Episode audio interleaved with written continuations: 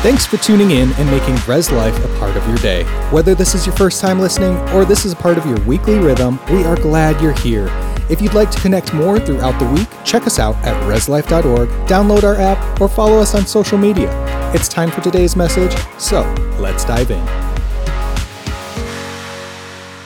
When I was when I was growing up, my dad used to do this thing. We'd go to the market, and then he would say, "All right, now go minister." He's like, the first person you meet, ask them how you can pray for them. And I remember it was, those were the moments we didn't want to be present for. But he did it anyway. We would go to a village, and he's like, all right, you two, go over there. You three, take the middle street. And me, I'm going to go up here. And then we'll meet down. Like two miles down. I remember one time it was raining and the roads are super tiny and it's mud everywhere. And I remember asking myself, why am I doing this? Him, he's like, you would almost compare it to him being at his favorite car show and he's just like the joy on his face. Say, David, two people just received Christ. This one got healed of this. And this just, you're like, you look at him like that, nothing happened on my trip. And the more we told him that, it was like the more we were encouraging him to be like, all right, next weekend, we're going to village this. And I began to ask myself, what motivates you? And his answer was what I'm, I'm talking about today. His answer was, God has everything they need. And he has made it in a way that they can access it if I let them know they can have it. Amen.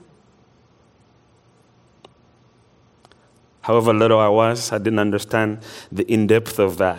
But let me ask you today, what motivates you to come to church? What motivates you to flip that channel on the T V?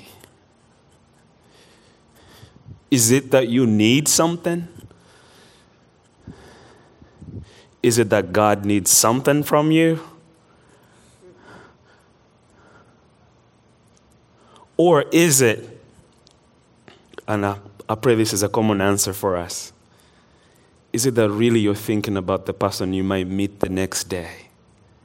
And ask them, the Lord has shown me something last night that I want to share with you.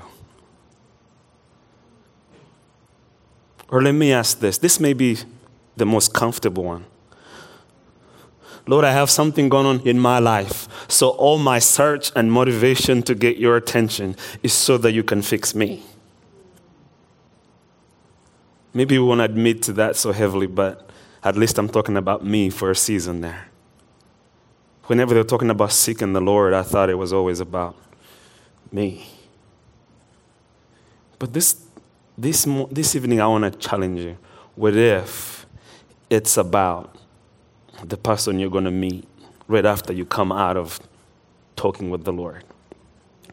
What if it's what you think is not enough for you,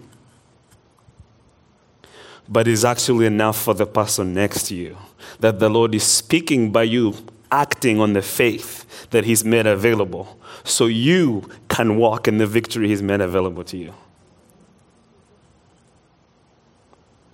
What motivates you to, to do this? I asked, I asked our W C A staff, I said, what motivates you to be here? What motivates you to come in four days a week, five days a week, be at conferences, meet with people, lead rehearsals, get ready for services? What motivates you? Because if it's not seeing people saved, then everything else that we're doing ain't gonna last. We can write the most beautiful songs. We can play. We can have the most beautiful Christmas program. We can have the greatest actors. But if the motivation is not seeing souls saved, and territory is being bombarded with the Word of God, then our motivation has to be checked. Jesus comes at the prime time where Rome has taken control over the entire, I, would, I want to say world. As far as everybody knew, Rome was the most powerful. When you talk about corruption, they were number one. I mean, you thinking today there's corruption? No, talk about Rome for a little bit. You think today you're talking, you're dealing with the pride movement? Study Roman Empire for a little bit.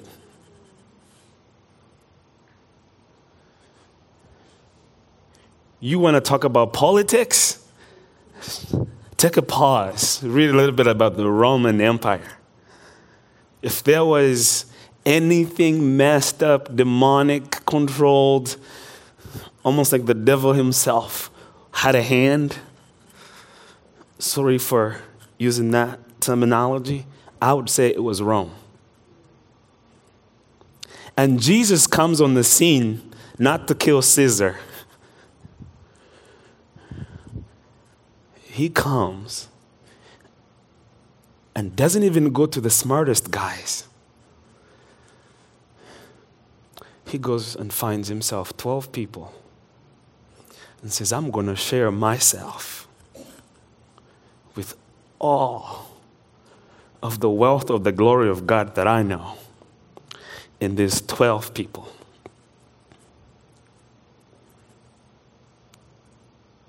Rome's pursuit was land and territory. His pursuit was people and their salvation.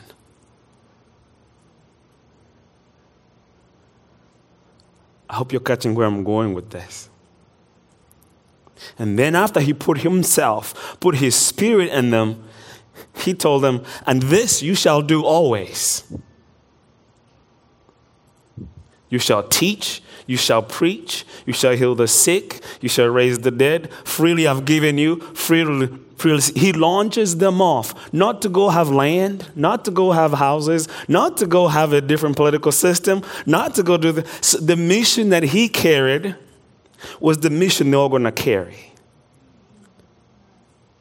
And if you read the book of Acts, an entire Roman Empire is concerned about these twelve people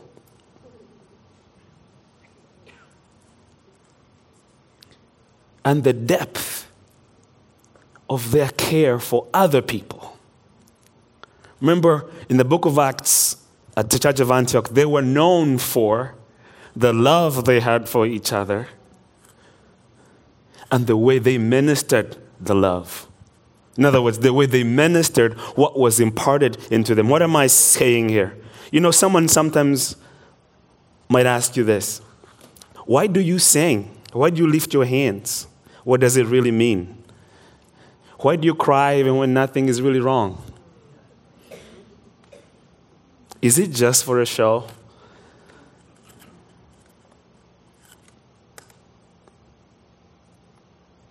Oftentimes, Jesus was moved by compassion. And the Bible says he was moved by compassion.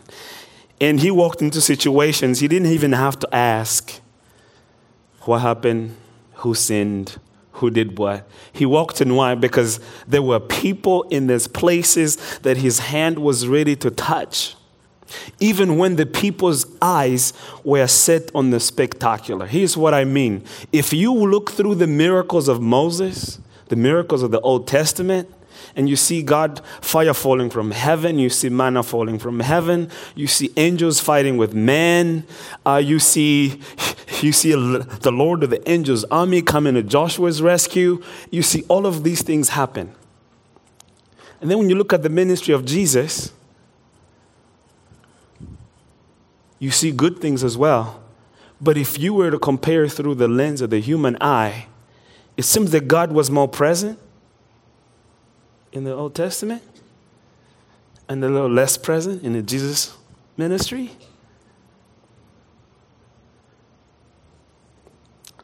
One is God trying to prove himself to his people. The other is God becoming like the people he's talking to. Which one do you think is more powerful?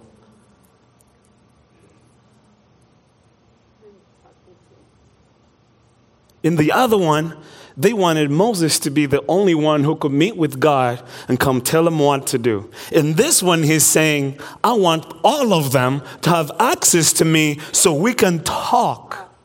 Like what Moses desired, to talk face to face with God.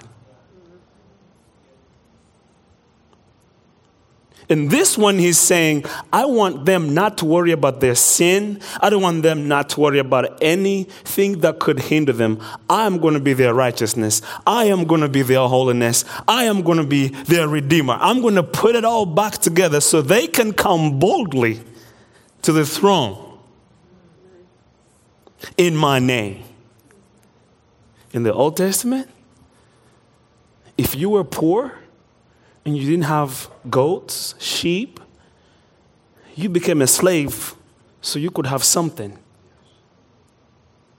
to go and worship. What is your motivation to come to church? I want to go to a text in the Bible that, that opens up our eyes, because uh, here's what I truly believe with all my heart. The spectacular is amazing.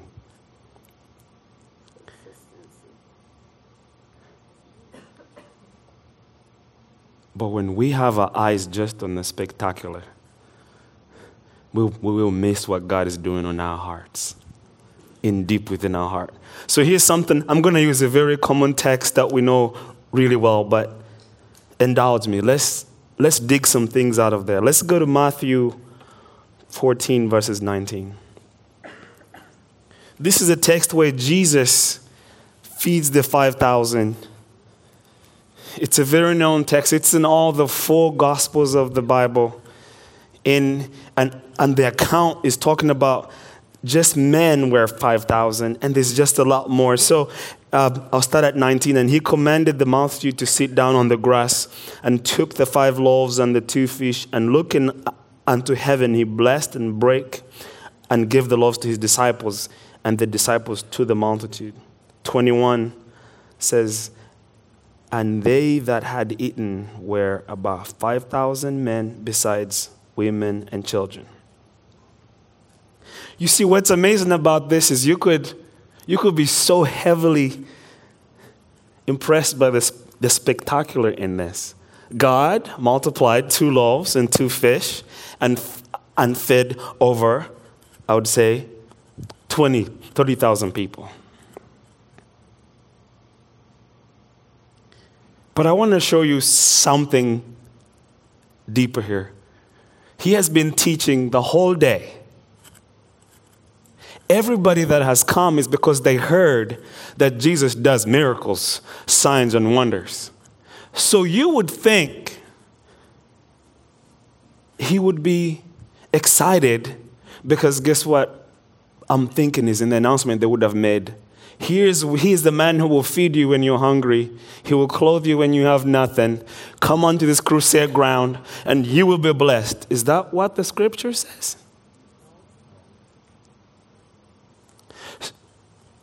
There wasn't a broadcast on T V saying, hey, we're going to be in this village at this time, so please show up. And after you show up, gather together, we'll sing a few songs. And after we do that, Pastor Jesus will come in and he will do his message, and bam, power of God will hit. Is that what happened?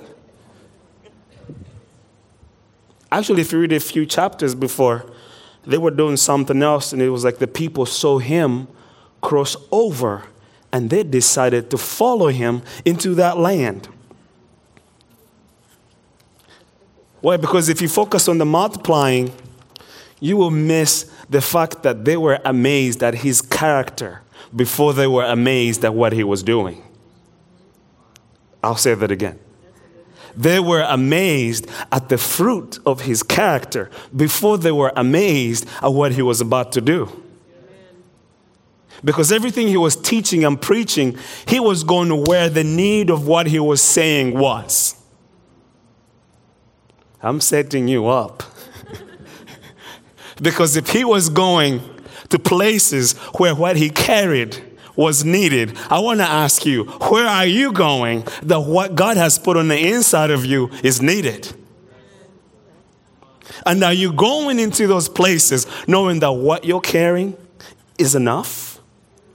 Or are you going to those places hoping that what you've carried or what you carry is enough?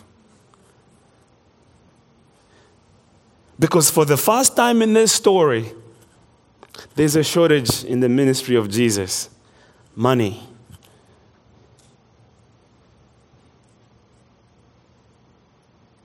At the end of the day, something happens. Philip is like, send the people home. They need to eat. Jesus had no idea they were hungry, right? He plays right along. They've been to church. They've seen him heal the sick. They've seen him raise the dead. But there was something they thought, mm, Jesus, if we're going to have a, a good day of ministry and we haven't fed the people, bad idea. So let's send them home. So on their way home, they can buy their own food.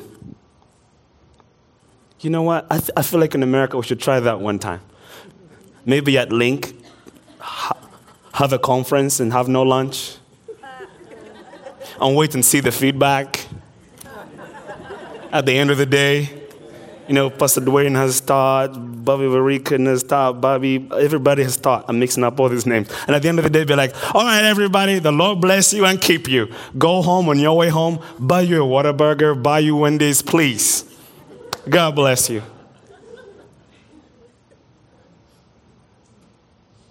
When people come here for a conference, do you know one thing they're guaranteed? Lunch.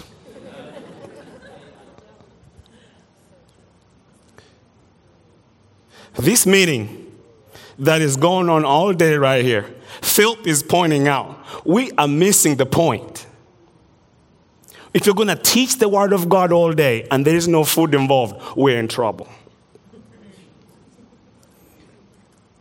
And you see, what, what's amazing about Jesus is, in the text, you don't see any emotion in him, kind of just, almost like he thought, thank you, Phil, for setting up a, a God provision moment.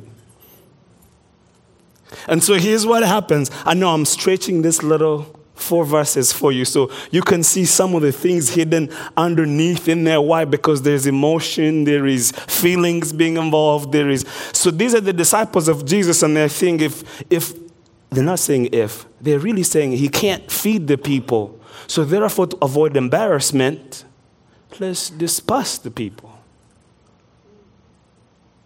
Do you think that meant that they had enough for them and Jesus? Or do you think that meant, we can figure us out, but this is too big for God? I'm talking to some of you in here because that's where you are. You've come to a place and you're wondering, my issue, I've been prayed for four times, five times. I've listened to declarations. I've read devotionals. It seems like my issue is getting too big for God.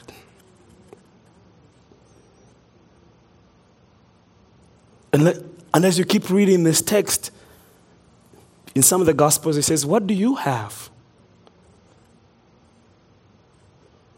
Now, Josephus says something that's super interesting. It was very rare for Jews to go all day long without packed food, either in their backpack, something packed, because the ones that worked at the sea would carry some fish. Those that worked in the, in the market would carry something with them. Why? I'm going to be in the market all day long. So it's It's likely that when Jesus is asking, what do you have? He's asking, did anybody carry anything? And what tells you that they carried something, but they did not care to give, was because everybody thought, or majority thought what they carried was not enough, based on the need that was at hand. fifty thousand people are hungry, and everybody's lens, based on what they're carrying, it's little to feed everybody. You see what I'm saying? Jesus must have known something.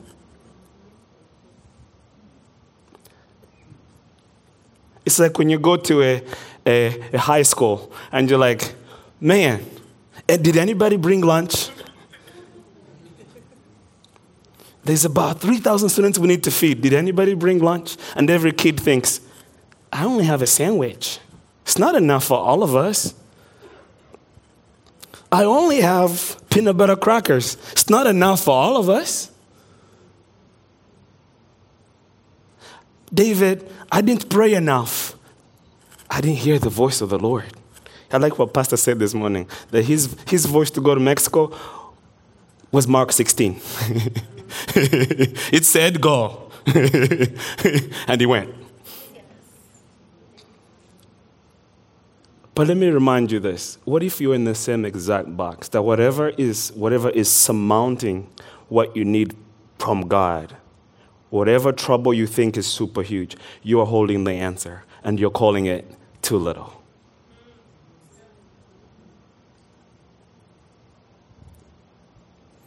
One thing I, I learned growing up, if you ask any African, they'll tell you, if I had more money, I would change the world.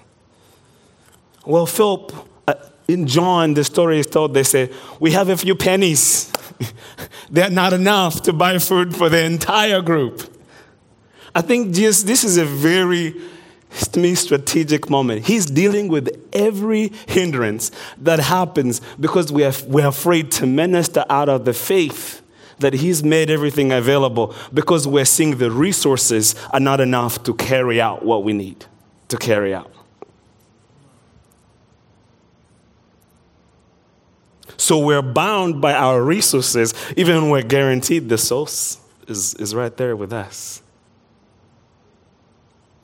So the provision is not that God doesn't want to provide. The provision is, is tied to, will you take a step? Will you say, God, I walk through my neighborhood every day and people pass by me. And I'm even embarrassed to say, hello, how are you doing this morning? Man, COVID changed things. You can't even say hello with a squeaky voice because they run. You can't sneeze around anybody. You begin to build this fence. But what are you really saying? What I carry is not strong enough. Maybe what I carry, I don't understand well enough. And therefore, the person next to you gets to miss out on what God wants to do through you. Because you're concerned, I have just crackers. What if they spit in my face? In my face? Do you know there was a little boy in this crowd? I don't know how he volunteered, but I think the story just jumps there.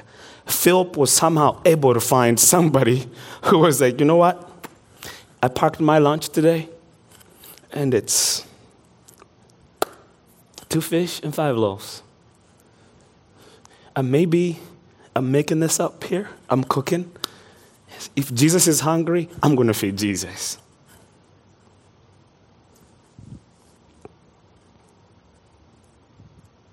All I'm trying to say, there was somebody willing,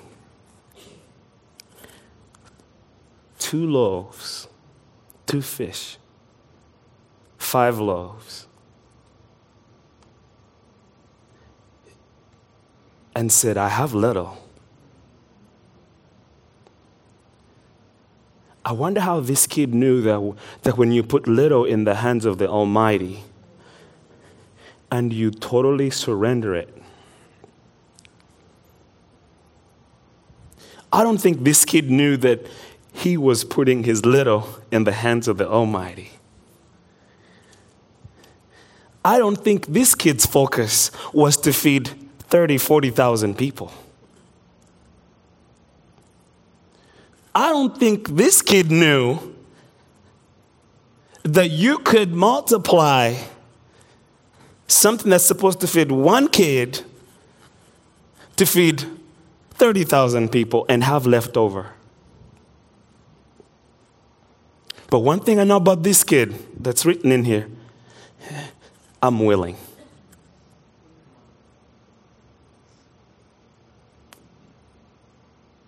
You see, in the world that we live in, because of, of the confines of proxemics, don't get in my space, don't do the other, for us believers, they become a cage. If the doctor says I'm sick, I can't object the doctor. He knows more than I do. What do I know compared to their degrees and P H Ds? If the weatherman says it's going to snow, what, what do I know better? He's predicting. I've learned how to do weather too. I predict. It's going to snow, but it's not going to stick.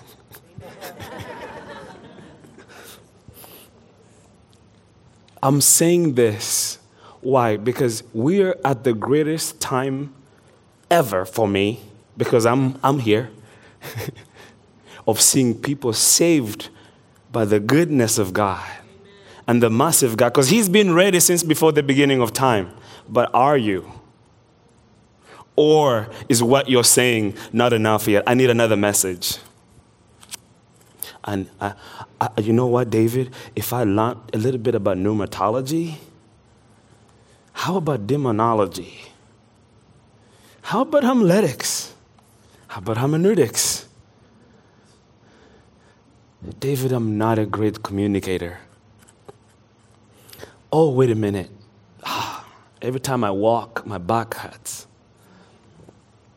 My neighbors have a huge fence. I would have to go in through the front door. I don't think they like that. David, at the grocery store, there's cameras. I don't want to be caught sharing Jesus. David, I stand on those long lines at Walmart, and I'm as quiet as a pin drop. I can't even sing hallelujah, because what, the pastor next to me cannot know I know Jesus. I'm making this simple, am I not? And you come, what you're really saying is what I have is not good enough.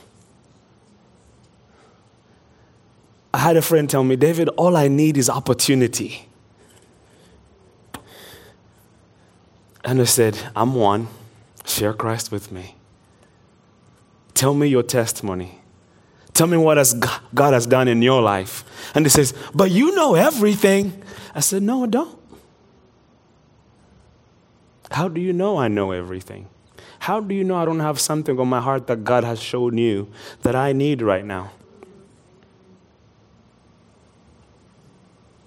What motivates you? Because we may never know what motivated this kid, but this kid showed up to the occasion and says, here's my two loaves, here's my two fish, here's my five loaves.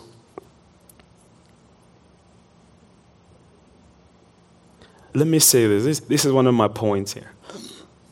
God doesn't need anything you lost. He will use you with what you got left. Why do I say this? We don't know what this, this kid was. This kid did not know what he was about to give up. But he had no idea as well about what God was about to do with it. Because sometimes whenever you do things like that, you're doing it for a return. Give and they will come back to you. Good measure, pressed down, shaken together and running over. And how you define that is into your bosom. So if I'm tithing, therefore I should have more money. Let me tell you a story. This boy who gave two loaves, two fish and five loaves, how much you think he got back? Much more. You're, you're going to shout me down because I'm about to show you a verse where the disciples gathered what, what was left over. They didn't give it to the boy. They gathered twelve baskets, leftovers. No hint that they gave it all to the boy.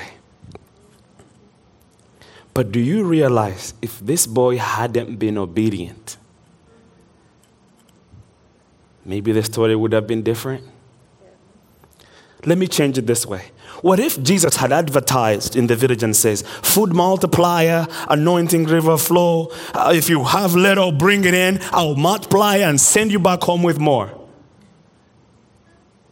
Do you realize all of a sudden the significance of this boy's meal immediately disappears?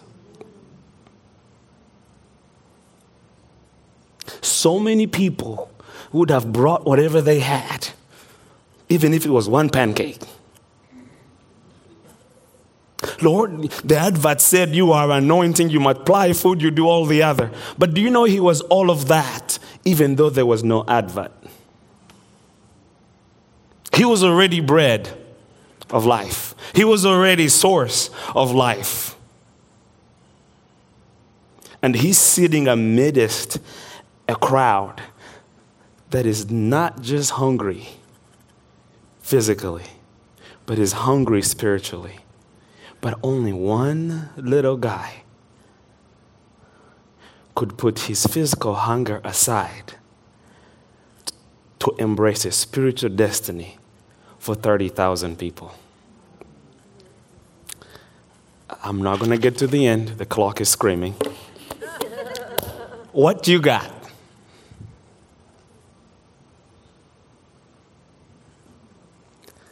What do you have? By the way, don't hear me say that when you give, God won't give you back. Him giving is his nature. Him giving is not because you deserve it. You seeing a harvest is a whole other principle. You got a soul. And so he is this little boy, shows up among the crowd, gives his food.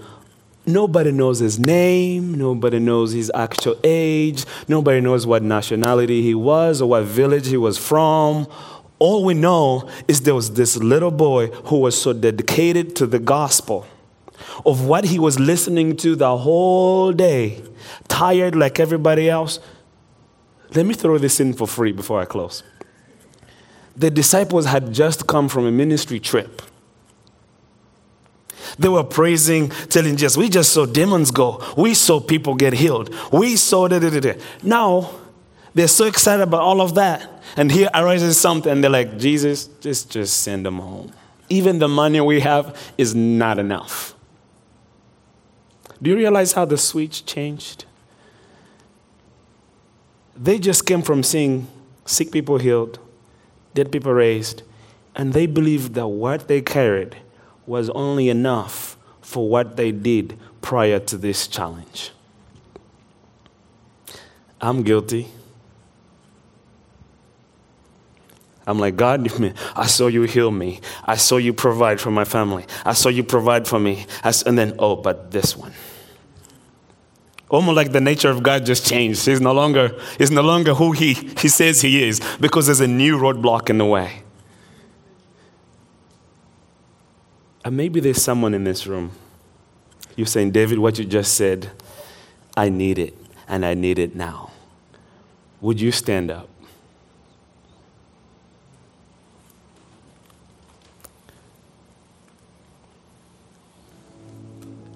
David, I need a boldness to, uh, to declare your word in faith.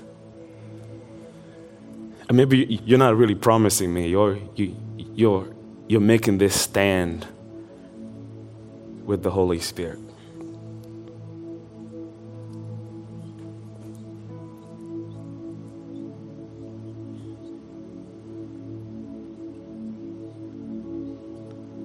David, I've been a Christian for some time now, but I need, I, I need this fresh fire deep within me to just maybe pour some gasoline on.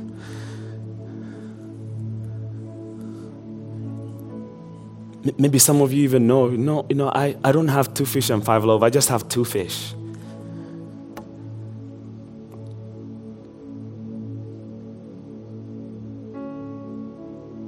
The rest of you, would you stretch your hands to these people now around you? If you're near them, lay hands on them. Father, in the mighty name of Jesus, we stand in agreement, Lord.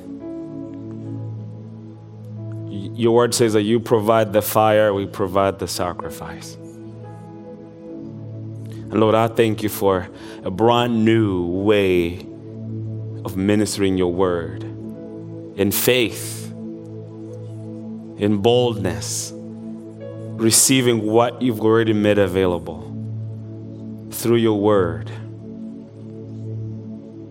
and through the ministry of these your people, Lord, that a passion, a compassion, a compelling boldness to see things in advance, but also be assured that you have already made it possible, that as they open their mouth to speak your word, to declare your word, you're faithful and able to see lives changed and lives saved.